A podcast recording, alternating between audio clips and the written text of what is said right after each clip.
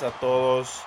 Un episodio más de Tenis Piochas, un podcast de tres grandes amigos y fanáticos del tenis.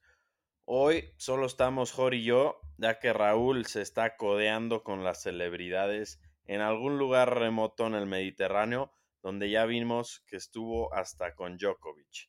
Muy bien por él, merecida vacación y, y pues nosotros vamos a darle aquí mejor. Es martes 25 de julio, 7:27 de la mañana. Me hiciste madrugar. Pero, pues vamos con las noticias. ¿Qué torneos hubo el fin de semana? Damos un recap rápido, ya que es una semana un poco tranquila. Hay un ATP 500 ahorita jugándose en Hamburgo, un ATP 250 en Atlanta y un ATP 250 en Croacia. Entonces, no hay mucha noticia. Los los jugadores mejores rankeados prácticamente no están jugando esta semana después de semanas complicadas en Wimbledon. Y después vamos a platicar un poquito de este como cambio generacional que se sintió después de que Djokovic pierde Wimbledon contra Alcaraz y meternos un poco también a qué va a pasar con los demás, ¿no? Con todos los que han estado ahí ya varios años tocando puertas, algunos tienen finales de Grand Slam, pero no han logrado ganar los títulos. ¿Y qué va a pasar ahora con el, pues, con el trono de Carlos Alcaraz? Si va a motivar a estos otros o si se van a seguir quedando ahí abajo. Jorge, ¿cómo estás, cabrón? Lalo, ¿cómo estás? Sí, en efecto, hoy nada más somos tú y yo aquí desmañanándonos, pero trayéndoles como siempre un, un, episodio más. Raúl, ya vimos ahí la foto en redes con Djokovic, seguramente tuvo varias cosas que decirle después de esa final perdida en Wimbledon, pero, pero bueno, pues sí, vámonos de lleno. Como dices, hubieron tres torneos chicos prácticamente ahorita el fin de semana, empezando con Gastad en, en Suiza, donde el argentino Pedro Cachín le gana a Albert Ramos Viñolas en tres sets y ahí pues, es su primer torneo ATP ganado, celebró mucho y curiosamente también salió ahí en, en redes que celebró con su perro. Literal, le pasaron ahí a su perro del box a la cancha. Y ahí estuvo en, la premiación con él, muy chistoso eso. Después, Rublev gana Bastad, le gana a Casper Ruud, igual es un ATP 250, 7660, lo batió prácticamente. Y ahí como, como dato curioso, Rublev ya está con 14 títulos ATP, ¿no? Y, ya está uno abajo de, de Marat Safin, que eso pues, creo que es un, algo muy importante porque pues, Safin fue un emblema, ¿no? Un emblema en Rusia y, y Rublev ahí va, ¿no? Obviamente Medvedev, Kafenikov, jugadores como ellos tienen más títulos, pero Rublev ahí va, ganando torneos chicos, pero creo que ahí va y un saludo a, Alex Medina que nos mandó esa estadística por ahí en Instagram. Y por último, Adrián Manarino, el francés, vence a Alex Mikkelsen, el gringo jovencillo nuevo, en dos sets para ganar el 250 de Newport, ¿no? Y su tercer título, también un, torneo bastante chico. Es una temporada un poco rara porque todavía hay como uno que otro torneo en pasto y arcilla, antes de ya pasarnos de lleno a, a toda la cancha dura, ¿no? Prácticamente a todo el hardcore season. Pero bueno, prácticamente es lo que está pasando en el circuito ahorita. Y pues sí, la verdad yo también me quedé pensando en el episodio pasado en pues, temas como si ya hay un cambio de, de era en el tenis, si hay como un, un cambio de, de, batuta, ya un, alguien del, pues los next gen, digamos, ya le gana en enfrentamiento directo a, a otro, bueno, a un integrante del Big Three pasado entre comillas, ¿no? Porque el Feder ya se fue, Nadal va de salida y Djokovic, pues veremos qué pasa, ¿no? Pero, pues no sé, no sé qué opinas tú, Lalo, creo que tú tienes unos buenos pointers para empezar con el tema, ¿no? Sí, la verdad, sí se sintió después de Wimbledon algo, por lo menos a mi gusto.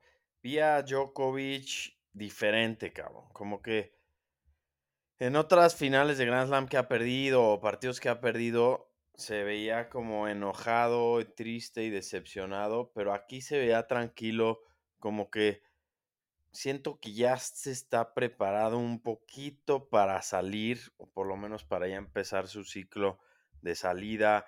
Lo sentí como que hasta orgulloso de Alcaraz que le pudo quitar ese octavo título de Wimbledon y quinto seguido, como que entregándole un poquito el trono y también pues pensar que para Djokovic la motivación cada vez es menor, ya tiene ahorita pues prácticamente todos los récords en todos los rubros, entonces seguir luchando y seguir buscando esa grandeza pues cada día es más difícil, cada día seguramente los entrenamientos son más complicados, estar viajando, yo creo que ahora sí ya cada vez piensa pues estar más tiempo con su familia, estar más tranquilo y, y no sé, vamos a ver cómo reacciona en el US Open, pero yo sí sentí algo diferente ahí en, en Wimbledon. Entonces, para dividir un poquito pues, a los otros, puse tres rubros, hace cuenta.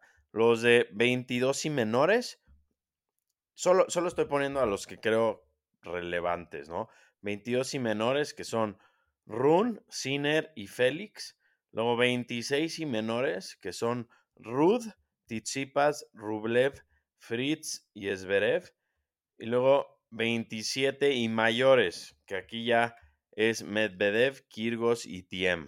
¿Por qué Tiem? Porque es de los pocos en activo que son campeones de Grand Slam. Recordemos que, que ganó un US Open y, ya ha estado en varias finales de, de Roland Garros. Entonces, si te parece, hay que empezar a discutir de los 22 y menores, que para mi gusto es a los que más fuertes veo y, más probables de ganar un Grand Slam.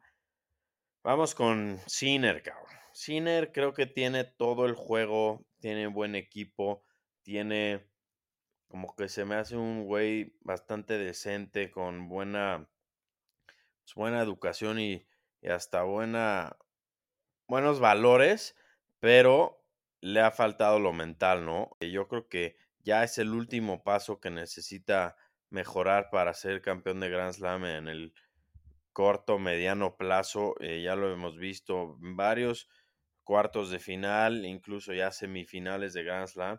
No ha podido dar ese pasito, pero creo que es un grande contendiente eh, para, para ganar un Grand Slam el siguiente año. Sí, la verdad hemos hablado mucho de Sinner. Él tiene siete títulos de ATP, ninguno tan grande, la verdad. Digo, hay jugadores que, como por ejemplo Casper Ruud, que no ha ganado nada grande, pero ahí está tocando la puerta ya en tres finales de Grand Slam.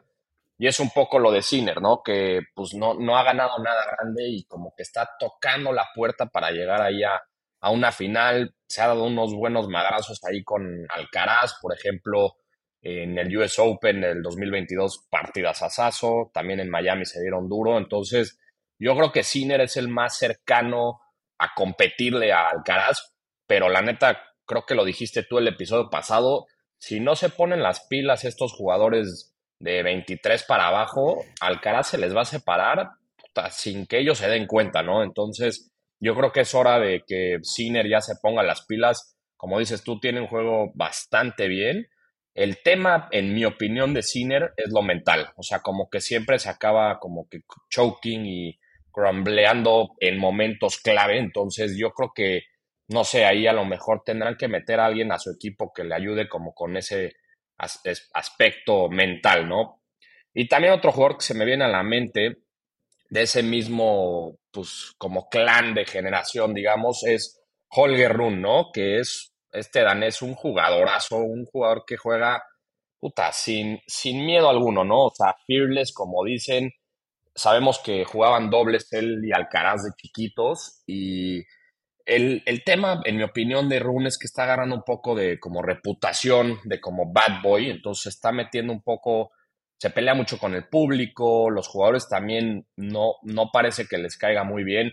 Eso lo puede él usar a su favor, porque sabemos que si lo comparamos con el Big Three, pues Djokovic puede ser ese caso, ¿no? Que no era el más querido, pero a él le valió, siguió con su juego y pues veamos, o sea, ya vimos todo lo que ganó, ¿no? Entonces, Holger Run creo que también es alguien que puede empezarle a competir a, Alcaraz y creo que también este año dio el, el, mero brinco, ¿no? El año pasado como que lo veíamos por ahí en algunos torneitos y demás, pero este ya se le está viendo en, finales de torneos grandes, a lo mejor de Masters 1000, en Grand Slams, como que sí está ahí en cuartos, semis, etcétera. Entonces, creo que Holger Run, el año que entra, yo creo que ya lo vamos a ver despegar al mil por ciento.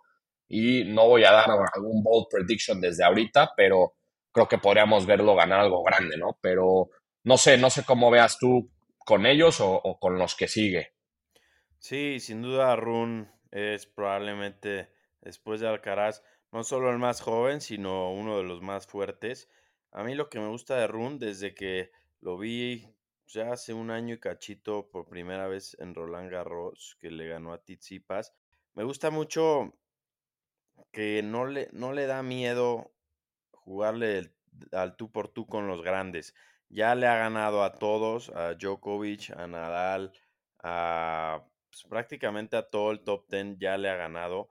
Me gusta también que que juega, ahora sí que su juego, por más que esté en cuartos de final de, un Grand Slam, juega su juego agresivo, juega muy fuerte y pues ya tiene un Masters 1000 en su poder, cuatro títulos, solo 20 años y sigue, sube y sube, ¿no? No, no ha dado ninguna señal de que vaya a parar, tiene un buen entrenador, sí, a veces se porta mal en la cancha, es algo que le da un poco de sabor al tour, tener ese bad boy, pero, pero sí, sin duda uno de los que hay que seguir muy de cerca porque está en su mero prime y, yo creo que todavía tiene signos de mejora, ¿no? Sí, exacto. Oye, y lo que decías al principio, ¿no? O sea, creo que ese sería como el, el, esos tres, ¿no? Básicamente, no sé si se nos está yendo alguien ahí de abajo de 23, pero pues creo que nos podemos pasar a los siguientes, ¿no? O sea, o no Félix. sé, tú, dices, Félix. No, Félix nada más rápido, eh, ha tenido un año terrible, prácticamente no ha hecho nada, pero ya sabemos de lo que es capaz y, y ojalá que recuperando su nivel, pues va, va a seguir eh, también peleando por ahí, tiene 22 años y una carrera muy larga por delante y muy buen equipo también, entonces yo, una vez que recupere la confianza, sí lo veo también dando batalla ahí en, todo. Sí, estoy de acuerdo. La verdad, Félix ha tenido un año terrible, creo que es, es, válido, pero yo creo que va a retomar nivel y siempre es un rival que le cuesta trabajo a todos, ¿no? Entonces, ojalá lo veamos ahí dándole al tú por tú con, con ellos. Y pues vámonos a, los, a la siguiente columna, ¿no? A los 26 para abajo, ¿no? Están Rud, está Tizipas, está Rublev, Fritz y Esberev. Aquí ya hay varios con finales de Grand Slam, pero ninguno con un título de Grand Slam, ¿no? Entonces, si quieres, empecemos con Rud. Sí, Rud, sabemos que es un jugador que a mí me gusta bastante y ahí, de hecho, en la final que pierde, que pierde contra Rublev en la semana, Rublev al final le dice, vas a ver que pronto vas a ganar un Grand Slam, ¿no? Y creo que el tiempo lo dirá, la verdad. Ruth ya lleva tres finales perdidas de Grand Slam, le han tocado unos rivales bastante difíciles en esas finales, entonces no sé si este US Open va a traer bastante presión porque él llegó a la final el año pasado que perdió con Alcaraz, entonces vamos a ver cómo le va ahí. Yo creo que también sí va a ser, o sea, sí va a ganar un Grand Slam, pero probablemente sea de esos jugadores que nada más gane uno o dos y hasta ahí se quede, ¿no? No lo veo ganando más, más de eso Ojalá esté mal, porque sabemos, como, les, como te dije, que es un jugador que me gusta y es un jugador que siento que como que vuela un poco bajo el radar, ¿no? Pero, pero veamos, ¿tú qué opinas de los que siguen? Sí, de Rud rápido es un jugador que ya tiene varias finales de Grand Slam, las ha perdido todas. Yo en lo personal no me encanta, no le veo como un arma letal. No, no creo que tenga un arma letal en nada. Se mueve muy bien, eso sí, y, lo que sí me gusta es que juega muy bien en todas las superficies, ¿no? Ya, ya ha llegado a final de Roland Garros, final de US Open, entonces todavía tiene 24 años y ya llegó a ser número 2 del mundo, es de los más consistentes y, y, vamos a ver hasta dónde puede llegar, ¿no? Pero vámonos con el siguiente, uno muy, muy controversial, sin duda con un muy buen talento, pero que a veces parece que lo está desperdiciando, ¿no? Tizipas, ¿qué opinas de él? Sí, la verdad es que Chichipa sabemos que a, Rulo le encanta, a Mariana también, que le mandamos un saludo, es mega fan, pero yo creo que a Chichipas ya se le fue el tren, o sea, la verdad no creo que gane puta, te diría que ya, yo creo que ya no va a ganar un Grand Slam prácticamente. O sea, la verdad es que un talento impresionante, tiene uno de los mejores revés del, del tour, si se aplica, la verdad, ahorita, puta, ya lo vemos muy enamorado con Badosa y muy metido en sus redes sociales nada más, sin enfocarse mucho en su tenis. Entonces, yo te diría que Tsitsipas ya se le pasó el tren, ya no va a alcanzar a, a los ni a los de su clase, ni, y parece que los de abajo de su generación ya lo están sobrepasando, ¿no? Entonces, yo creo que Tsitsipas se va a quedar como ese jugador de what if, ¿no? La verdad. Sí, yo creo que tiene todo, el juego lo tiene, también es un, también es un jugador que todas las superficies se le dan bien, ya ha sido campeón de, de torneos Masters como en Monte Carlo, ganó también el ATP Finals en 2019, tiene varios títulos. Me preocupa dos cosas, que no sabe jugar finales, prácticamente debe tener un récord muy malo en las finales que ha jugado y su concentración, su motivación y su, su fuera de cancha, su vida fuera de cancha siempre ha sido muy malo. No sé si está mal asesorado, pero en sus redes sociales luego sube tonterías. Ahorita, pues con lo de Badosa, todos hemos visto que está, parece ser que es su prioridad. Todavía tiene 24 años, entonces tiene una vida por delante en el tour, pero ya se está tardando.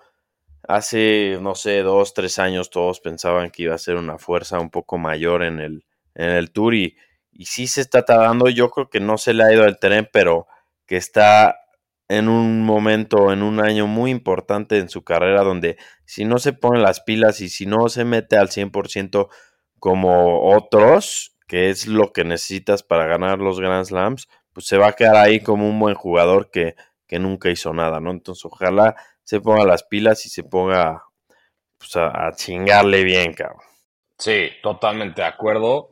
Y pues también eso nos lleva un poco a- al alemán, ¿no? A Zverev, que creo que también se ha quedado corto. La verdad, el año pasado, desafortunadamente, pues tuvo una lesión ahí en Roland Garros contra Nadal, que se le truena el tobillo prácticamente, y creo que esa lesión pues le puede perjudicar bastante para su carrera, ¿no? También no, no ha podido ganar nada grande. Tuvo una oportunidad de oro en el US Open de, no me acuerdo qué año fue, el 2020 creo, de COVID, donde Tiem le gana en la final y Tiem ya ni lo hemos visto, ¿no? Entonces, Zverev creo que parece ser un jugador que también ya se le está pasando un poco el tren, sigue con buena edad, pero yo no veo que tampoco gane, o sea, a lo mejor gana uno o dos Grand Slams, pero no más que eso y hay que ver, hay que ver qué pasa. Y pues vámonos rápido también con Rublev y Fritz, ¿no? Rublev creo que es un jugador que apenas está empezando a ganar torneos grandes. Sabíamos que era el rey de los ATP 500 y ya este año se mete un Masters 1000. Entonces veamos si eso le da motivación para ganar más torneos Masters 1000 o ganar ya un Grand Slam, ¿no? Que ya, ya le toca. Sí, Rublev, un jugadorazo, el ruso. Grandes grand strokes que tiene, es muy querido, de buena onda. Y uno de los más consistentes también, ¿no? Él siempre está jugando muchos torneos en el año. Le ha faltado un poquitito para dar un breakthrough en un Grand Slam, pero creo que está muy cerca de llegar ahí.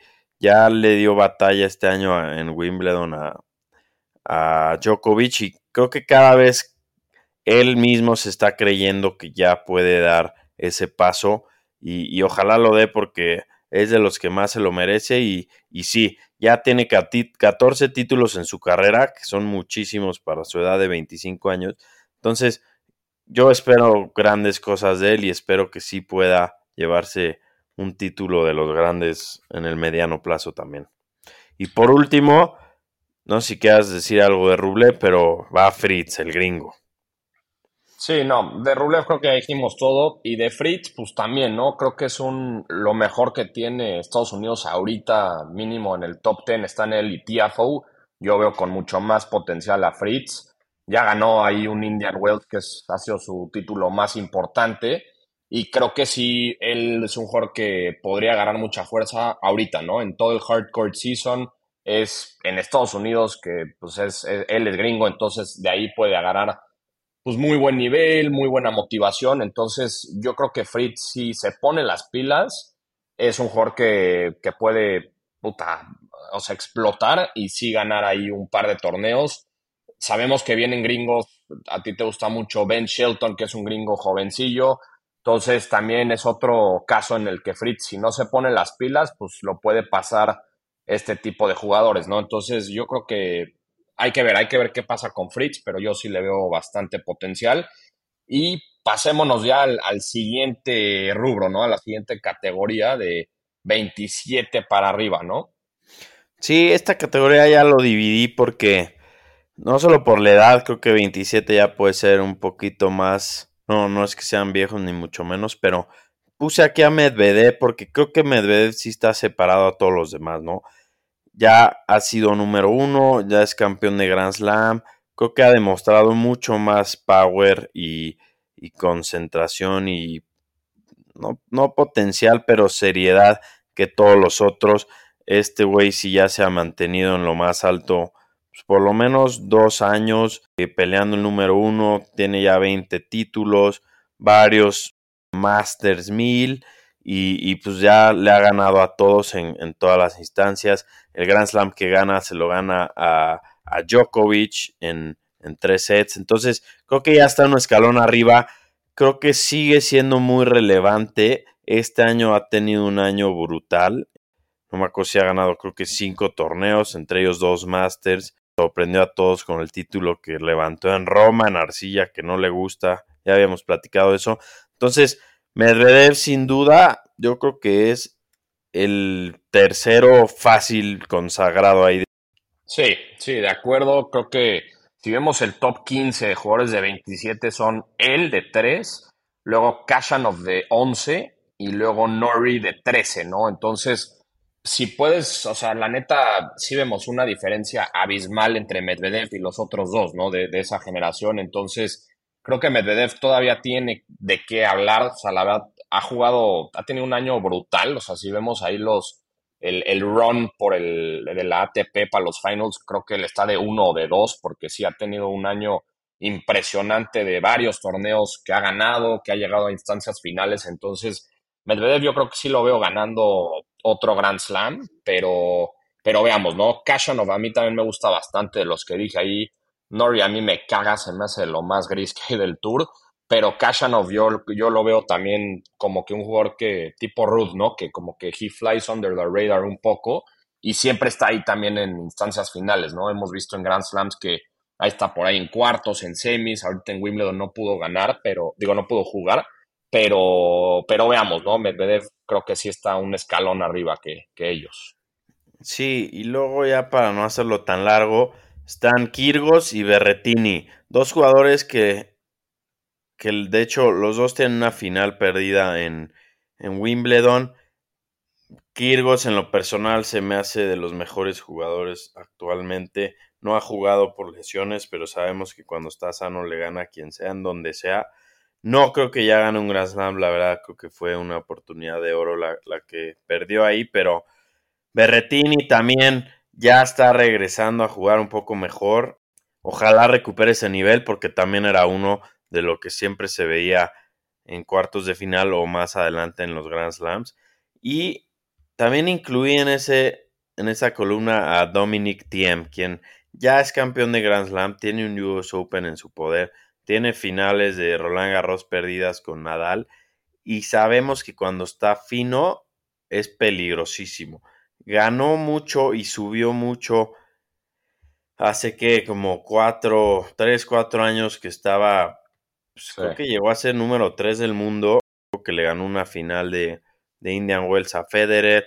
Entonces sabemos de lo que es capaz, le ha costado regresar yo la verdad ya no lo veo ganando otro Grand Slam, pero me gustaría que estuviera ahí en los madrazos porque tiene la experiencia que necesitan los otros de los que ya hablamos. Sí, totalmente. Buenos shouts ahí de Kirios, que no sé si viste en Instagram y en Twitter y demás, que se tatuó a todos los Pokémones en la espalda, algo bastante Kirios. Y Berretini también, pues creo que yo creo que está regresando, tuvo un buen Wimbledon, pero no creo que lo veamos en el top 10 muy pronto. Y lo de Tiem a mí me da mucha tristeza, ¿no? La verdad me da mucha lástima. Lo vemos en el 112 del ranking, tiene 29 años. Y puta, una lástima las lesiones, cómo pueden acabar la carrera de un jugador, ¿no? O sea, hemos visto a Del Potro que ha pasado por eso, ahorita Tiem está pasando por eso, entonces ojalá lo veamos en la cima otra vez, pero lo veo bastante complicado, ¿no? Pero, pero bueno, creo que más o menos podemos irlo cerrando así, viendo un poco a los jugadores, las edades y demás. También yo me quedo mucho con, con ese enfrentamiento de Wimbledon, ¿no? De Alcaraz ya ganándole en un enfrentamiento directo a alguien de la Big Three en un torneo importante en una final a Djokovic, ¿no? Yo creo que fue una gran final y todo, pero puta, puede ser una final que cambie un poco la, la era del tenis, ¿no? O sea, ya hay como nuevos jugadores de por medio, Nadal ya va de salida, Djokovic va a estar interesante también el año que entra, qué va a pasar con él, ahorita en el US Open también va a estar muy, muy bueno ahí qué pasa entre, entre Djokovic y Alcaraz o si alguien nuevo también lo gana. Veamos, ¿no? Veamos estos storylines que nos trae la ATP. Sí, el cierre de este año va a estar buenísimo, sobre todo el US Open y los ATP Finals. Ahí se va a demostrar si lo que trae Alcaraz, pues no solo es real, sino que puede ser ya consistente y no va a dejar ir ya Grand Slams en un rato. Vamos a ver si Medvedev puede tener, todavía mantener el nivel que ha tenido en US Open en años pasados. Y pues Djokovic es un misterio en dónde va a estar parado y, se va a poner buenísimo todo el fin de año, pero creo que podemos irnos con eso. El cambio generacional, qué va a ser de, de los que se están quedando en medio y si se van a motivar y no van a dejar que Alcaraz les pase por encima y se lleve todo lo que, lo que viene en puerta. Sí, de acuerdo. Oye, y una rápida así antes de que nos despidamos. ¿Tú quién crees que le dé así al tú por tú al Caraz? Digamos de esos que dijimos Félix, Run y Sinner. Uno que le dé así al tú por tú y se vayan dando un Grand Slam tras un Grand Slam, etcétera. O nadie, puede decir nadie también. Yo creo que él va a tener, sí, la mayoría, pero creo que de a partir del siguiente año o ya de 2025 se van a estar llevando todos entre Alcaraz, Sinner y Run. Yo creo que sí. los otros se van a quedar un, nivel abajo. Sí, yo estoy de acuerdo. O sea, si Sinner no cambia ese, ese momento clutch de los partidos y de los torneos, yo creo que el que le va al tú por tú es Run, Holger Run, pero Sinner no creo que se quede atrás. Yo creo que va a hacer todo lo posible, ¿no? Pero pues, con eso creo que nos podemos despedir, Lalo. Nos vemos la siguiente semana ya para platicar de los torneos que vienen, especialmente los cabos, ¿no? Que ahí estarás por allá y, y, hay gente en Instagram que ya nos dijo que por ahí nos verán, ¿no? Pero te mando un fuerte abrazo, güey. Les mando un fuerte abrazo a todos y a Raúl que está ahí disfrutando con Djokovic sus vacaciones. Así es, Un abrazo y nos vemos la siguiente semana.